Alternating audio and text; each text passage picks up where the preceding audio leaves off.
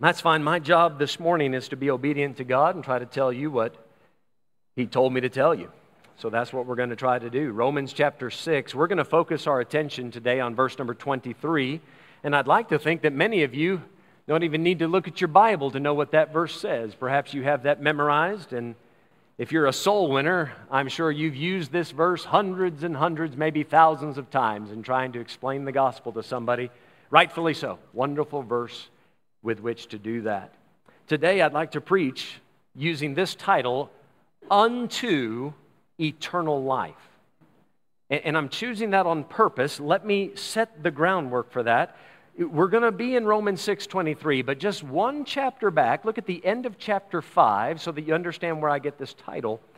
Chapter five, verse twenty-one, it says, that as sin hath reigned unto death, even so might grace reign through righteousness unto eternal life by Jesus Christ our Lord.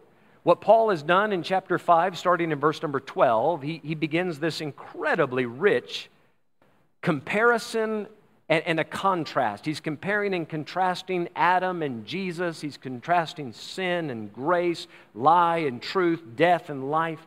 It's a wonderful piece of learning here. And it, it, from chapter five, verse twelve, all the way to the end of chapter six, Paul is making that point. Chapter six, let's read together starting in verse number twenty-one.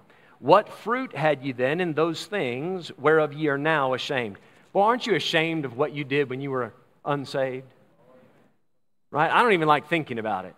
And I certainly don't recommend dwelling on it. Every now and again, something in life will remind you of what you used to be. But praise God, take Take courage in that's what used to be. Old things are passed away. All things are become new. Praise God. Jesus paid it all. Those sins are gone. Right? You ask me why I'm happy, I'll just tell you why. Praise God, my sins are gone. What fruit had you then in those things whereof you are now ashamed? For the end, the end of those things is death. But now, being made free from sin, and become servants to God. Ye have your fruit unto holiness, and the end, everlasting life. So when we're talking throughout the, these verses, chapter five, chapter six, we're talking about things that led us unto eternal life. We're talking about the end goal. Right? Do you see that at the end of verse twenty-two? The end, everlasting life. We get saved. We become servants to God because we're freed from the bondage of sin. We no longer have to serve sin. We can now serve God. And we start bearing fruit. That fruit is unto holiness. Why? We're doing this under the power and influence and leadership of the Holy Spirit. So the things that start happening in our life are sacred and special to God. It's something that He did through us. So the fruit is unto holiness. It, it It, the consequences, the outworking of our lives is in a special category. The end, he says, everlasting life. Now, I don't want you to get confused at the beginning here. Paul is not teaching, and nor am I saying today, that we have to change our lives, what most people call repent of their sins, right? Stop doing bad, start doing good, and if you bear enough holy fruit, then eventually you will earn everlasting life. That is not what Paul is teaching. I just want to be clear on that, okay? And that's why we're having this sermon. This, I believe, is going to be fairly simple. And for a lot of you, you're already familiar with much of what I'm going to say. If you're here today and you've never been saved, I hope this clarifies some things for you so that you can come to a saving knowledge of the Lord Jesus Christ. But even if you've already been saved and born again and you have eternal life, maybe we can add a couple of pieces to the puzzle to better help you understand why God saved you. And what does it mean to have eternal life? That's our goal. So the end, the end goal, we want to build up that everlasting life. Verse twenty-three, Paul is going to make a bookend statement, two bookends, all right? So you've got several thoughts. Several thoughts, and then two ends to it. For the wages of sin is death. If you're lost, if you've never been born again, friend, that's the system under which your life operates. Sin reigns in you, and the result of that is death. But then there's a different system. But the gift of God is eternal life through Jesus Christ our Lord. Freely you can have this eternal life because of what Jesus has done for you. Before we proceed into, I want to dig into verse twenty-three, walk you through various things that are mentioned there, but we want to pause for a moment. Let's pray about this and ask God to help us. Father, thank you this morning for all that we've already been able to see and witness and hear, and Lord, to see the young folks get the pins and to see these other gentlemen graduate from Bible school. Lord, thank you that we get to see this progress with these mile markers in their lives. And Lord, as we study today, that end goal, eternal life. Lord, help us to properly wrap our hearts and minds around that today. Please fill me with your Spirit and help me to say only that which is right and helpful and true. Father, I pray you might touch hearts, and we ask it in Jesus' name. Amen. Amen. How many of you perhaps have opened, uh, been given a gift, somebody giving you a computer or a, a phone?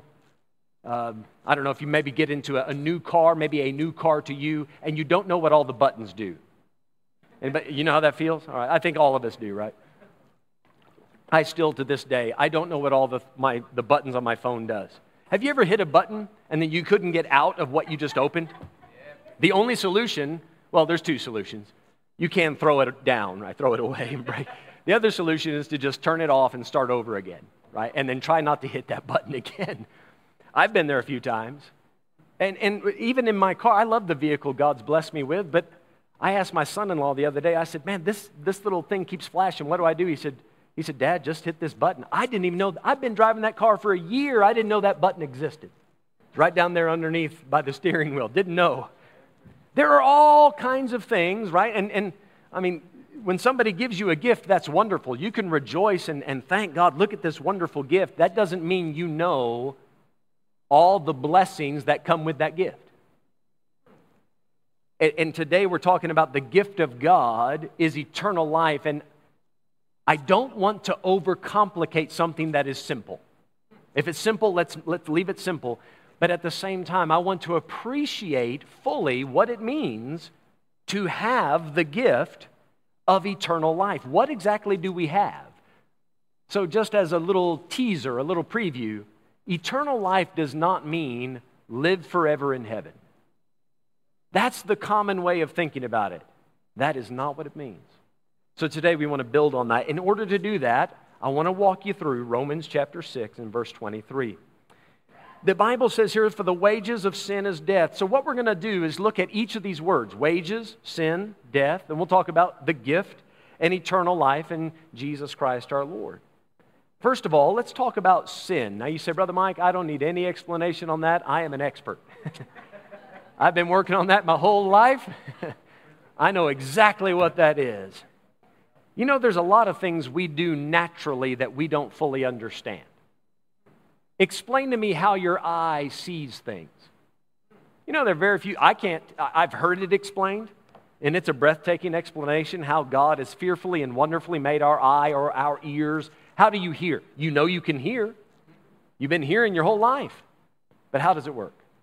What all is involved? How many parts? What did it take for that to... There's a lot that goes into that. So, so there are some things that we naturally do that we, we don't ever take the time to stop and think, now, what exactly is that? How does it work? And the same is true for sin. We do it naturally. We sin like we breathe. Now, you, you, you think, oh, now, Brother Mike, you're being a little dramatic. You're overstating that. Well, let me give you a verse from, from the book of Job. The Bible says there in chapter fifteen and verse sixteen, how much more abominable and filthy is man, which drinketh iniquity like water. We can just chug it down. We can just chug it down. That's a proper description of us with sin. I like how David described it. Now listen, David was not a horrible man. David was a man after God's own heart. We know that he had some issues, right? We all know that. Every dog has some fleas. You know what David said in Psalm chapter forty? Mine iniquities are more than the hairs of mine head. As best we know, David was not bald.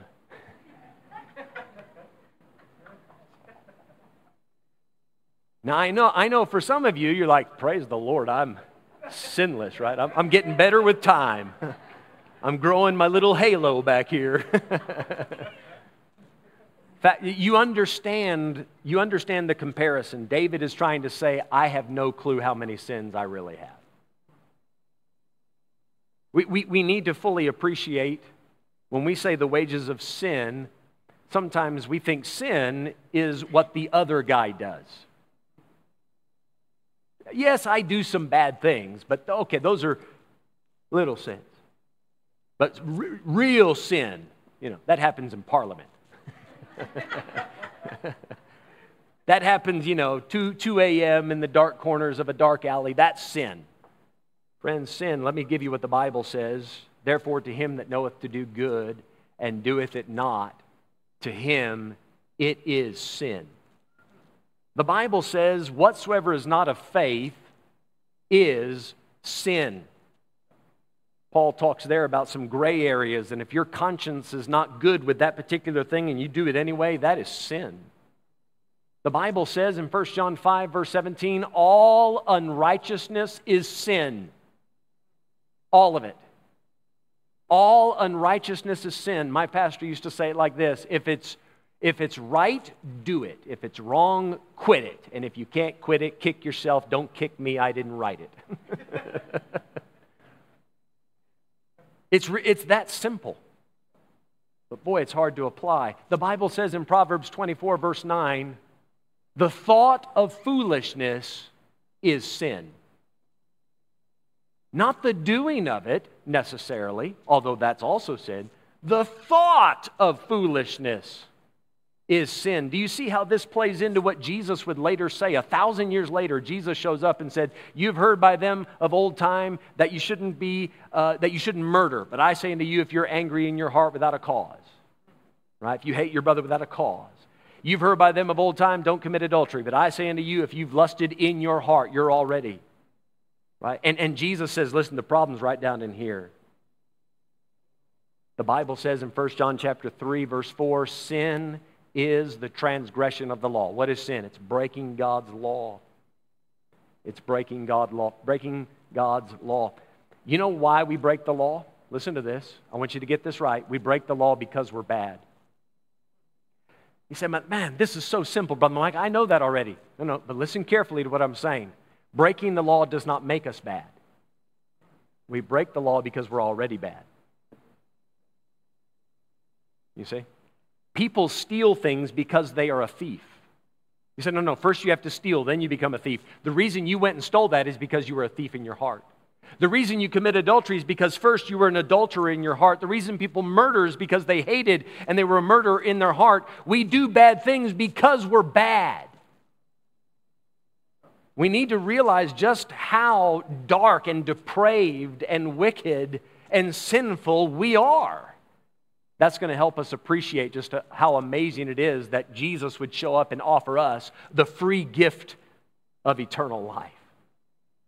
Sin is a crime against God. So here's a misconception. People say, you know, well, a sin is a sin. All sins are the same. One sin's as bad as another.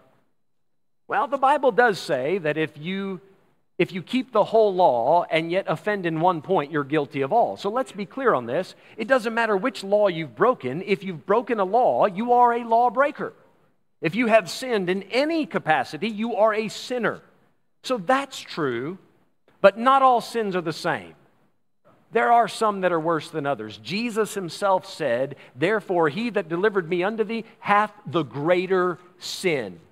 Jesus acknowledged there are some sins greater than others. In the book of Psalms, chapter nineteen, uh, David is talking about presumptuous sins. And he said, I don't want to be guilty of the great transgression. That is knowing it's wrong and then doing it anyway. Sometimes we do not premeditate our sin. We just do it because it comes naturally to us. But at other times, we do premeditate. We know it's wrong and we do it anyway. And that's worse.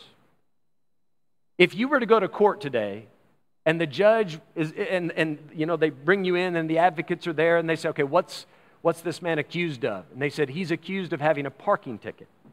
Right? You may tremble, but not that much. Now, if they said you're accused of murder, wouldn't that be worse? Not all crimes are the same. Not all crimes are the same. They don't get dealt with the same. So let's be clear about that. Not all sin is the same. Some sins are worse. But regardless of what sin you're guilty of, it's enough to send you to hell. It's enough to separate you from God no matter what sin it is. Uh, furthermore, let me say this about sin. Sin is not free. Do you see this in the verse? The wages of sin. Sin is not free. Now, all the way back to the garden, what did God tell Adam? And then what was also told to Eve later on, we assume by Adam? The day you eat thereof, you'll surely die. Right? Don't eat from the knowledge of the tree, uh, the tree of the knowledge of good and evil. The day you eat thereof, you'll surely die. What, the, what did the devil come in and say? You shall not surely die. He tried to make them think that there's no consequence for sin, that sin is free. Just enjoy it. So the Bible says there's pleasure in sin for a season. There was an old preacher now in heaven. His name was R G Lee. There's one particular sermon he was very famous for. He preached it over three thousand times. It was called Payday Someday. You can still go online and listen to it now. Fantastic sermon. Payday Someday. And he talks about a man that he, let's say, once knew in his ministry. Every time Brother Lee would preach, this man would come around and start to heckle him and trouble him and get on the radio and say bad things and slander him. And one day, that enemy of Brother Lee ended up in the hospital. And he, while he was on the radio, he jokingly called himself the captain of the kangaroo court. I don't know if you know what a kangaroo court is, but that's where you set up like a fake court session to condemn somebody as guilty. He called himself the captain of the kangaroo court. And he was in the hospital dying. And he told the nurse, I want you to get on the phone, talk to that preacher, and tell him to come see me. And, and the nurse gave the name of the man. Brother Lee never knew his real name. So that man said, no, no, no, don't tell him my name. Tell him the captain of the kangaroo court. And Brother Lee went, oh, I, I know who that is. And he said, well, this man wants to see you before he dies. And he went into that room, and that man was just emaciated and about to pass on, and he had some sort of black sludge coming out of his mouth. I mean, he was dying a nasty and horrible death. And that man, in a deep, crotchety voice, he said, preacher, be sure to tell him that Satan pays with counterfeit money. Those were his last words. Be sure to tell him that Satan pays with counterfeit money. Why? Because the devil will make you think you can sin and get away with it. He'll make you think that the, that the outcome of sin is pleasure. Oh, that's the immediate outcome. The wages of sin is death. The wages of sin is death. It, and this leads me to emphasize that just one step further. Sin provides a wage. You understand what a wage is. A wage is something you get for something you do. If you work, you get money. If you sin, you get death. Right? So the way we often explain it is to say this, you have to pay for your sin, which is true, but that's not how it's presented. The devil comes and says, here's some sin, eat this fruit, you're going to love this. You're going to be as gods, knowing good and evil. This is what's missing from your life. If you would just take this fruit, whatever your fruit is, whatever your sin is, whatever your temptation is this morning, if I could just have that, oh, I would be happy and satisfied and fulfilled. The devil tells you, don't worry, it won't cost you, won't die. It's just going to make you better. What he doesn't tell you is if you sin, you're going to get a wage. You get, pay, you get paid. You get paid. That's a wage, is you getting paid. But imagine this. The payment you get is the pay slip where you have to, they bring you the bill. That's what you get paid. So after all the fun is done, then he comes and says, okay, now I know you were expecting everything to be over and you go home for free and everything's fine, but oh, wait a minute. Here's what you get for what you did, and you get the bill. And the bill does not say, now go to church, read your Bible, pray, repent of your sins, stop doing bad, start doing good, turn over a new leaf, and you'll be fine. That's not the wages of sin. The wages of sin is death. You must pay that bill. So it's a strange thing. You are getting paid, but at the same time, you have to pay because they're handing you the bill. The wages of sin is death. How many times have you met a salesman that said, listen, sign up for free. Sign up for free, right? First three months free. Boy, if you were to get the magnifying glass out, read the fine print, It says, after this, your credit card will be charged every month for the rest of your life. Right? And it's extremely difficult to get out of those contracts. If you've ever signed one thinking, this is a great deal and I'll just cancel anytime, you get on the phone and try to cancel with them. It's not as easy to cancel those bad deals that you make. Listen, you can get on the phone with sin, and sin will make you think you can get away with it, and you think, man, I'll sign up and I'll get it for free. Oh, it might be free for the first three months. It might be free for a while, but payday someday. And the devil make you think, here's the fun. No, no, that's counterfeit money. That's not fun. That's a bill he's handing you. You got to pay for it. The wages of sin is death.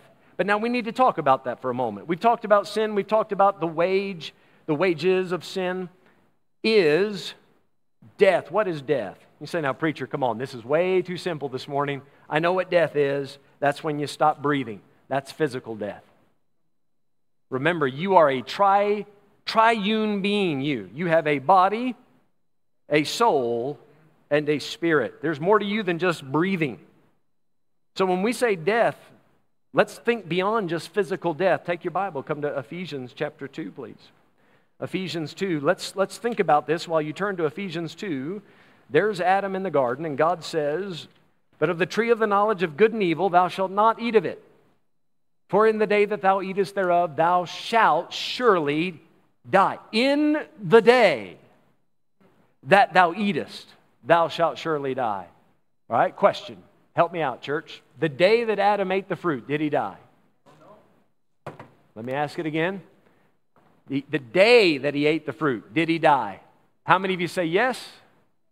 How many of you say no? You're both right. How's that? You're both right. Yes and no, because there's Adam's more than one part. Yeah. Part of Adam did die that day. Part of him did die. His spirit died.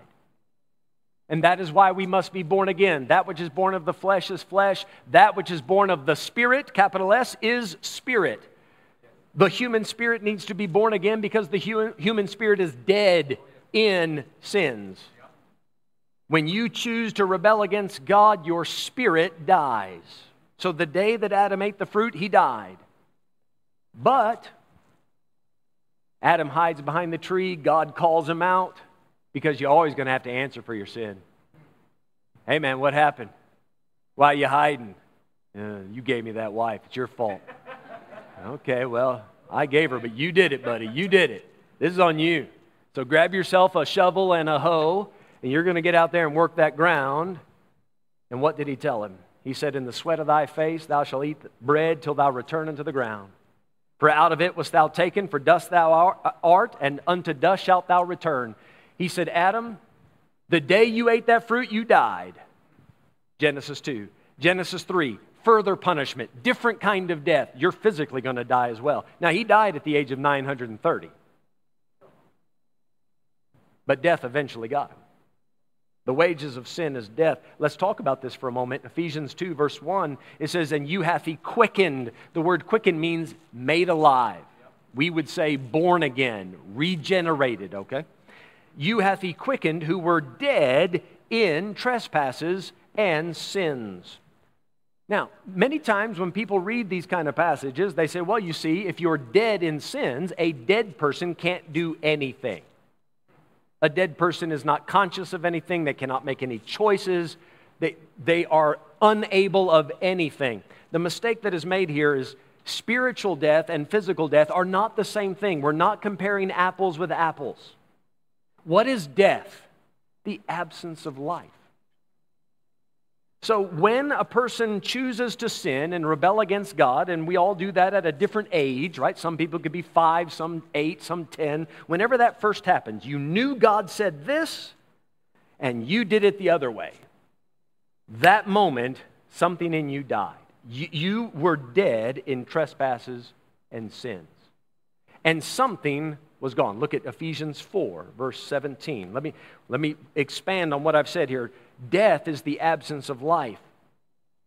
So if we're talking about your physical body, right? God breathed into Adam's nostrils the breath of what? Life. And man became a living soul. So the breath of life was in there. When you stop breathing, you die. James chapter two, the body without the spirit is dead. But what about the spirit? What do we mean when we say that man's spirit is dead? Is the man's spirit capable of anything? Can anything still happen with it? Well, look at Ephesians four, verse seventeen. This I say, therefore, and testify in the Lord, that ye henceforth walk not as other Gentiles walk, in the vanity of their mind. He's talking about lost people. Watch this careful in verse eighteen. Having the understanding darkened. What's wrong here? They don't understand something properly. They have understanding, but it's darkened. Having the understanding darkened, being alienated from the, help me with the next three words. Life of who? Life of God. They're alienated from the life of God. That's what a lost person is missing. Their spirit is not joined to the Lord. They have been alienated from the life of God. They are dead unto God because they are in their sins. Now, what does it mean to be dead unto God? What does it mean to be alienated from the life of God? It means your understanding of Him is darkened. When He speaks, it, it's hard to wrap your head around it.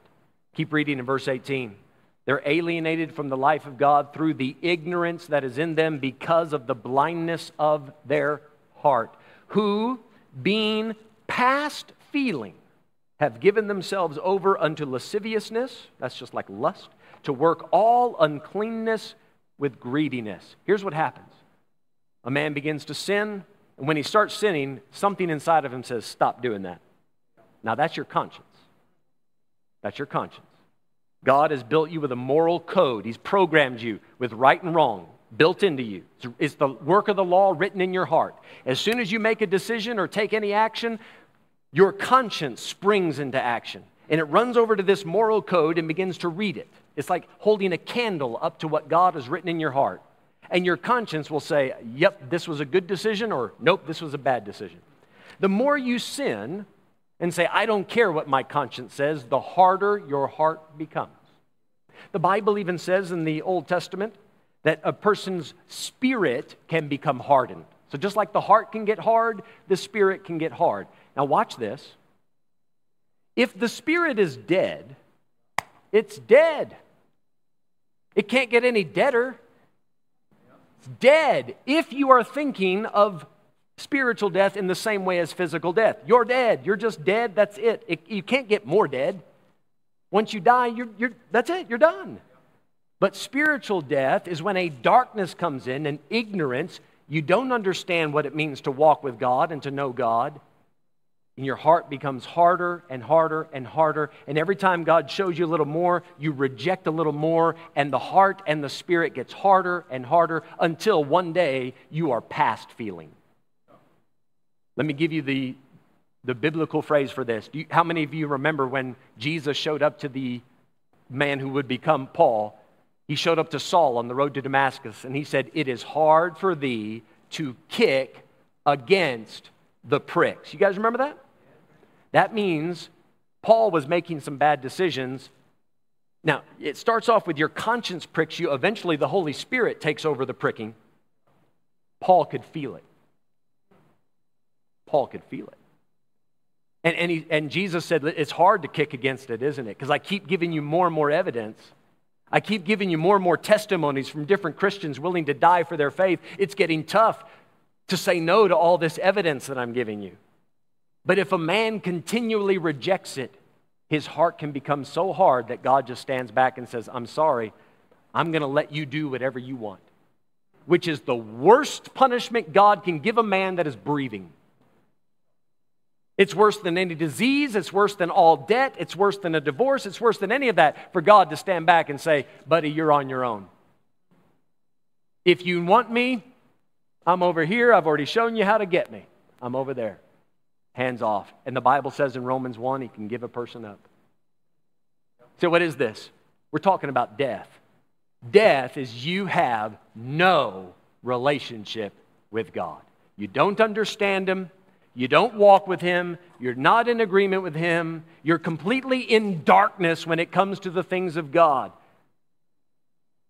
And at first, you can feel that it's wrong, but eventually, if you push it too far, you get past feeling. Are you in Ephesians? Come back to chapter two.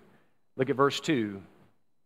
Here you are dead in trespasses and sins. It says, and you hath he quickened, who were dead in trespasses and sins. Verse two, wherein in time past ye walked according to the course of this world, according to the prince of the power of the air, the spirit that now worketh in the children of disobedience, among whom also we all had our conversation in times past, in the lust of our flesh, fulfilling the desires of the flesh and of the mind, and were by nature the children of wrath, even as others. We were just doing what a sinner is built to do. We were inclined towards sin. So this is why we were doing bad things, because we're bad. We're inclined that way. We are dead, so here's God over here, but we, we cannot find our way back to Him. We cannot understand Him through our own uh, wisdom, because our wisdom has been darkened by sin. We need the Holy Spirit to come in and say, listen, you would never figure this out on your own. Your conscience is not enough to get you all the way back to God. The Holy Spirit has to come in and begin to reprove you of sin and righteousness and judgment and say, the way you're going about life, you are on a path that's going to end you up in all sorts of death. You are right now walking in death. You are spiritually dead. You're going to end up physically dead. And then there's another death after that. I'll show you now. In the book of Hebrews chapter nine, you know this verse. It's appointed unto men once to die, but after this, the judgment. Take your Bible, look at Revelation chapter twenty.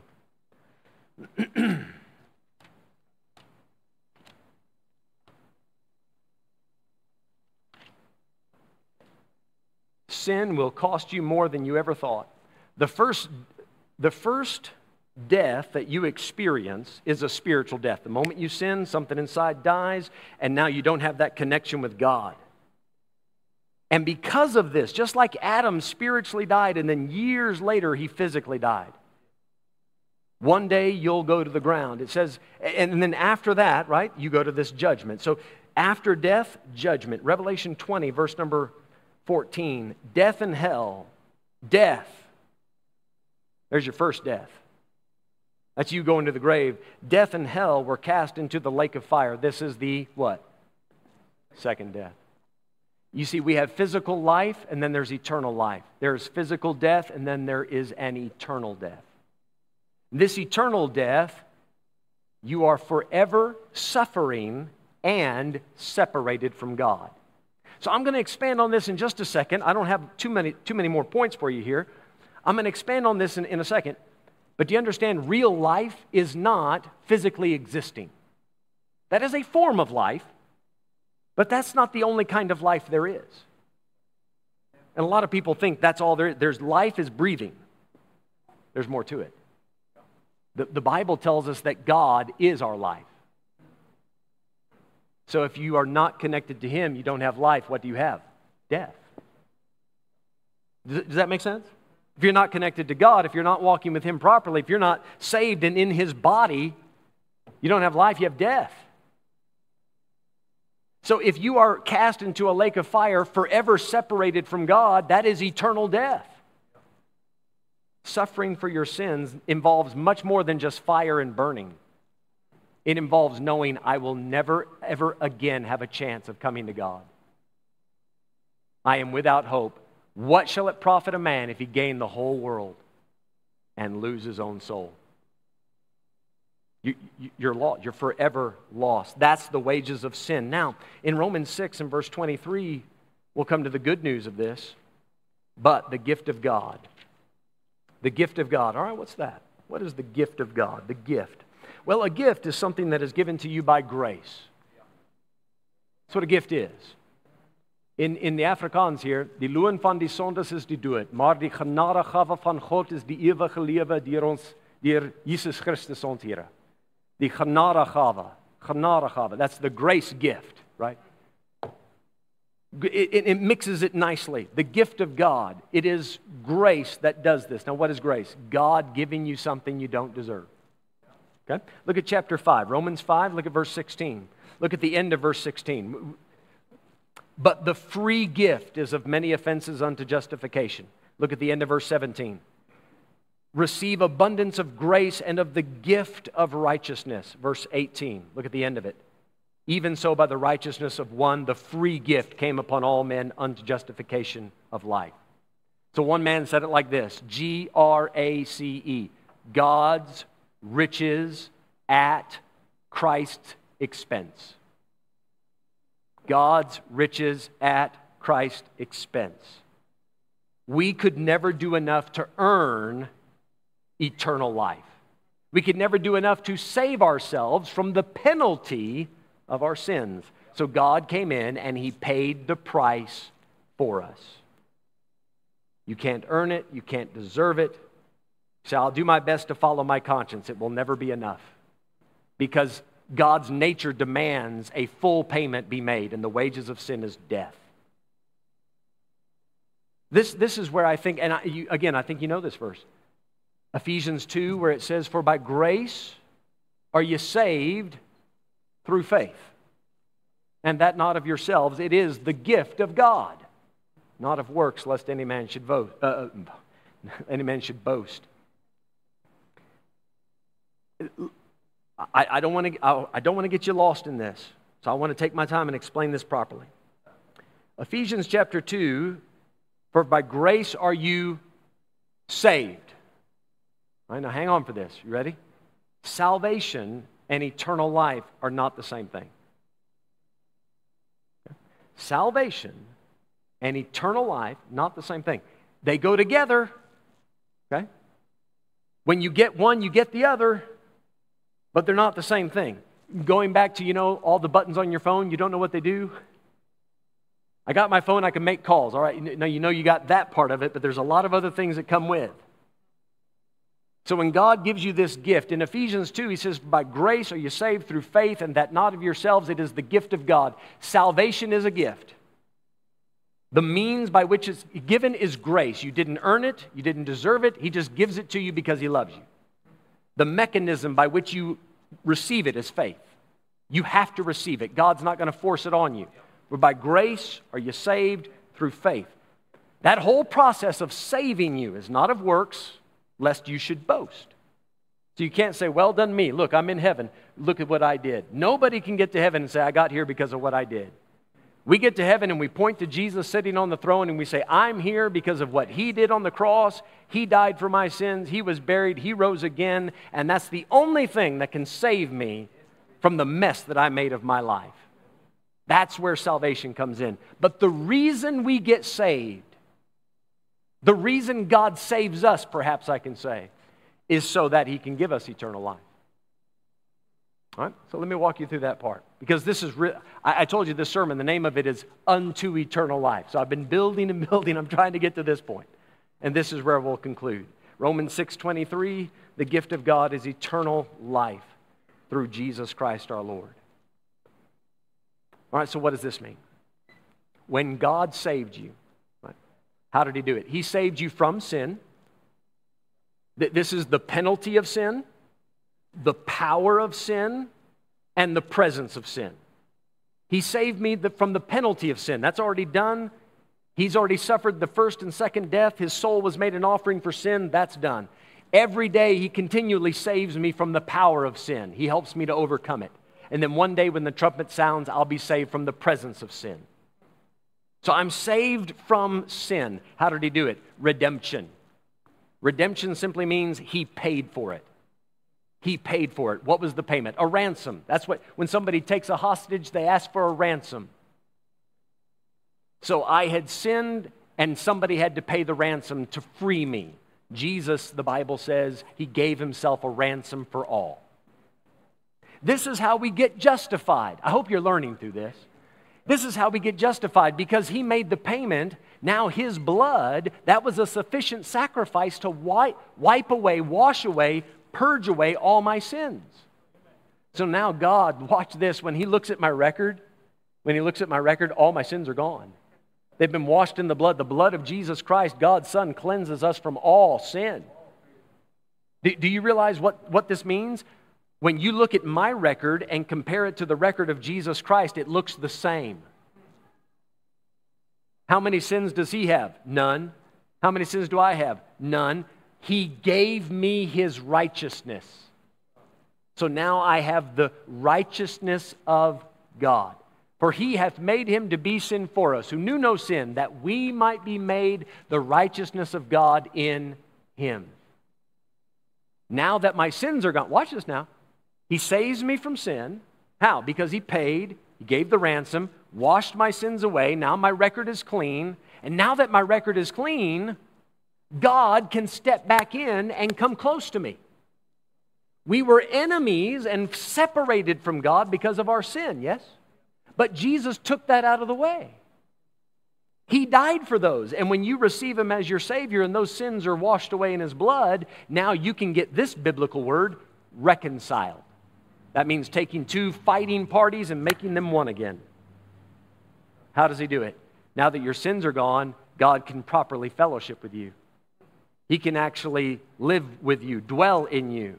So the Bible says, he that is joined unto the Lord is one Spirit. I have a spiritual connection with him. Now that I have been joined to the Lord, what did Jesus say about himself? I am the way, the truth, and the... I'm joined to life. What kind of life does he have? Temporary or eternal? Eternal life. So I got saved because he paid the ransom. He washed my sins away so that I can be brought together with God, not only to walk with him arm in arm, but for him to live in me and me to live in him. And I am connected to eternal life. But eternal life is not a thing. Eternal life is not a state of being. Eternal life is a person. That's why when we read in the Bible about eternal life, you're reading about a personal relationship with God. The reason he saved you is so that he could have that intimate personal relationship. That was the purpose. And that's why he says it's unto this. The end goal is for you not to be alienated from the life of God, but to know him personally. That's the gift. The gift of God is eternal life. He says here, I'm going to offer my son so that you and I can have a perfect relationship. And I am willing to work on it with you day after day until one day you see me in glory. And l- listen to this, the relationship that you started the moment you got saved, it will never end. It is eternal. It is eternal. I'd like to show you a, ver- a verse or two. Are, are we good with this? Uh, please, can I show you Second Timothy chapter one? I'm not going to keep you long. I know it's warm in here. I just want to make a couple points, and then we'll let you go to the house. Second Timothy chapter one. Years ago, there was a man who was about to go into the Civil War. This is back in the eighteen sixties in America. He had a family, and he was a farmer, and he didn't have any other sons. And if he were to go to war and die, his family would be destitute pretty much. His wife and kids wouldn't have made it. So another man heard about this guy getting drafted. He said, listen, tell you what, I'll go in your place. I'll go fight the battle for you. And that man was allowed to stay home. Years later, that man went to visit the grave of this soldier that took his place, because that man went to the battle and died in, in war. And that man was standing at the grave, and another visitor walked by and said, sir, do you know this person? He said, I didn't know him well. I just know his name. He says, but I come here often. And he told him the story. He said, this man took my place. It should have been me. He saved me from the death of that war. Right? That's salvation. That's how, and, and that man who's standing at the grave, honoring the person who took his place, can be forever thankful for that salvation. But do you understand, that is salvation. Did that man who stayed alive, did he ever get to know that man personally that went to die for him in the war? No, there was no personal relationship. Because that man who died in the war cannot give eternal life. He didn't rise up from the grave. Our Savior, he dies on the cross and pays for the sins, but then on the third day he rises again, because there's more to him dying than just getting you out of hell. The reason he saves you is so that you can know him. And the more you know him, the more you can become like him, and that is why he created you.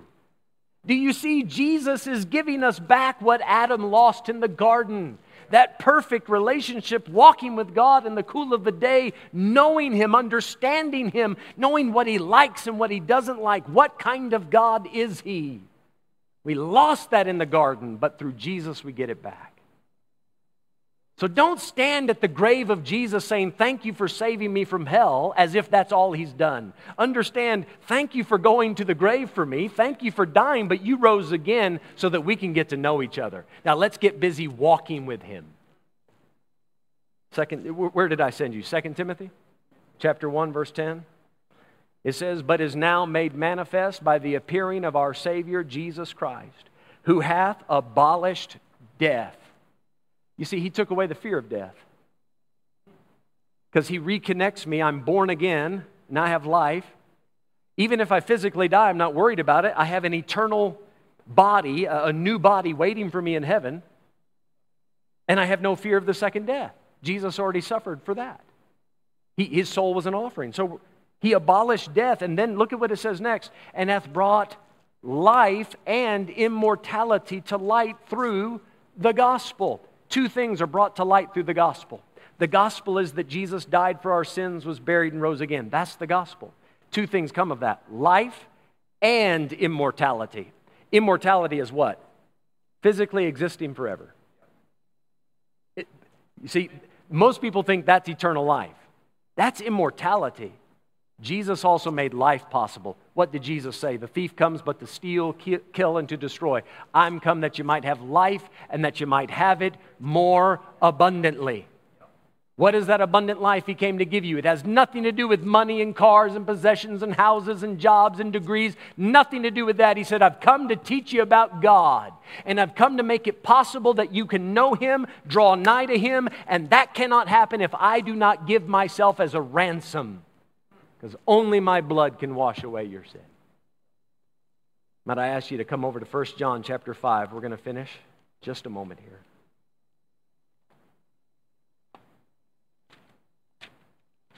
I had more for you, but I, I think we're getting the point across. So let me just give you one or two more thoughts out of this, and we'll let you respond to it. First John chapter five, we'll be in verse twenty in just a moment. But I want to I want to give you a couple thoughts on this that'll build up to what we're going to read. In the Old Testament, in the book of Deuteronomy, you read there where Moses is writing about Jehovah, about God. He said to the Jews, He is thy life. What, what, what, what's life? God. God is your life. Okay? So my life is not just a state of being. God is my life. And if He's not my, if He's not my life, I have death. Right? You know what it says two chapters later? It's talking about the written words that Moses was writing. He says, these words are your life. You know what God was doing for the Jews in the Old Testament? He said, here, you want to know me? Here's, here's my law. And by reading this law, you'll get to know me. You'll get to know what kind of God I am. Remember what Moses said? He's broken the, t- the tablets of the Ten Commandments. And now God says, I can't walk amongst this stiff-necked people. Moses said, but God, if you don't go up with us, you know, carry us not up hence. Lord, who? how are we going to get to the promised land if your presence isn't with us? God said, I'll, I'll get you there. Don't, don't worry about it. And Moses said, I beseech thee, show me thy glory. Remember what God did? God put Moses in the cleft of the rock, and He covered him. He covered his, he covered his face. And then God passed by. And Moses was not, was not allowed to see all of God, right? He said, if you see my face, you'll die. The Bible says he saw His back parts. Because in the Old Testament, you couldn't see all there was about God. He wasn't fully revealed in the Old Testament. But God answered Moses' prayer, and He gave him a little foretaste of His glory. He said, you want to know about me? Stand right here, and I'll show you what you can handle. Because you can't handle it all now. You'd die. If I told you everything about me, you'd just die, Moses. He said, all right, here we go. And He walks past him. And, and the Bible says in the next chapter, Exodus chapter thirty-four, the Lord proclaimed. He starts talking about Himself. The Lord God, merciful, gracious, long-suffering, abundant in goodness and truth. And He starts describing Himself. He pardoneth iniquity and will by no means acquit the guilty. And He goes on talking and describing, talking about and describing Himself. Now, if you're in the Old Testament and you want to know about God, you meditate on the law day and night. It shows you the nature of God. But then Jesus shows up. In the beginning was the Word, and the Word was with God, and the Word was God, and the Word became flesh and dwelt among us. He was filled with grace and truth. The Bible says, no man hath seen God at any time. The only begotten Son, who is in the bosom of the Father, He hath declared Him. Jesus came down and He said, now, you wanted to know more about God? God, who at sundry times and in divers manners spake unto the fathers by the prophets, but in these last days has spoken unto us by His Son, who is the express image of His person. He said, you want to get to know about the Father? You want to know about God? If you've seen me, you've seen the Father. He declared God to the people. And He said, if you want to know what God is like, you're looking at Him. Jesus said this shortly before He went to the cross. And this is life eternal, that they might know Thee, the only true God, and Jesus Christ, whom Thou hast sent. Listen to this. This is life eternal. What is it? Living forever in heaven? No. This is life eternal, that they might know Thee, the only true God. The gift of God is eternal life. What's the gift? I get to know Him. I get to actually know what He's like. I get to know how much He cares about me. I get to know what part of my life's, what, what parts of my life are not satisfying to Him. That's awfully satisfying. First John chapter five and verse number twenty. Let's read this and we'll go home. First John five and twenty, it says, and we know that the Son of God is come and hath given us an understanding that we may know Him that is true, and we are in Him that is true, even in His Son, Jesus Christ. This is the true God. Who? Jesus Christ. This is the true God and what? And eternal life. Eternal life is not a thing, it's a person.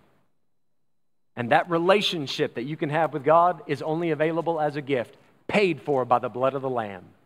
If you have never received it today, you can start that eternal relationship today. So how do I, how do I make things right with God? I'm wrong with God, I want to be right. The only way you can be made right with God is through the Lord Jesus Christ. Amen. Let's all stand. Let's stand. Let's think about this just for a moment. Thank you for your patience. At the very least, I hope it's given you a greater appreciation for the gift that God has made available to us.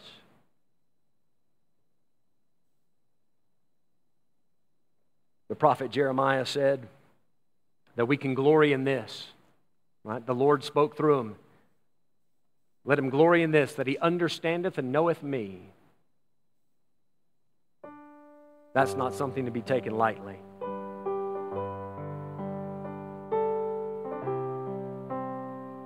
Imagine what comfort, what stability that can offer your life today to know what God thinks of you. Wouldn't it be nice to go home and say, Lord, it's so good to know that things between you and me are right. Do you know that today? Are you one hundred percent sure you have eternal life? Now, if you want to have that, you got to get saved. And you can't be saved through your works.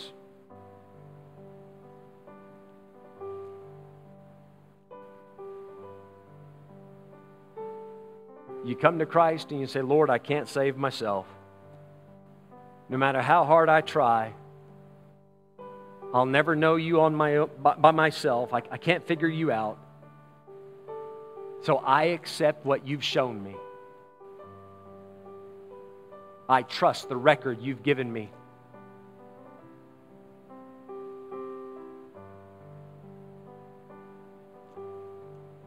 I know many of you in the room, you're, you're saved. You have eternal life. But you know, as we explain this to people on the streets or at our workplace or in our homes, let's be sure that we're telling them exactly what God is offering. Not just a free ticket out of hell, but an eternal relationship.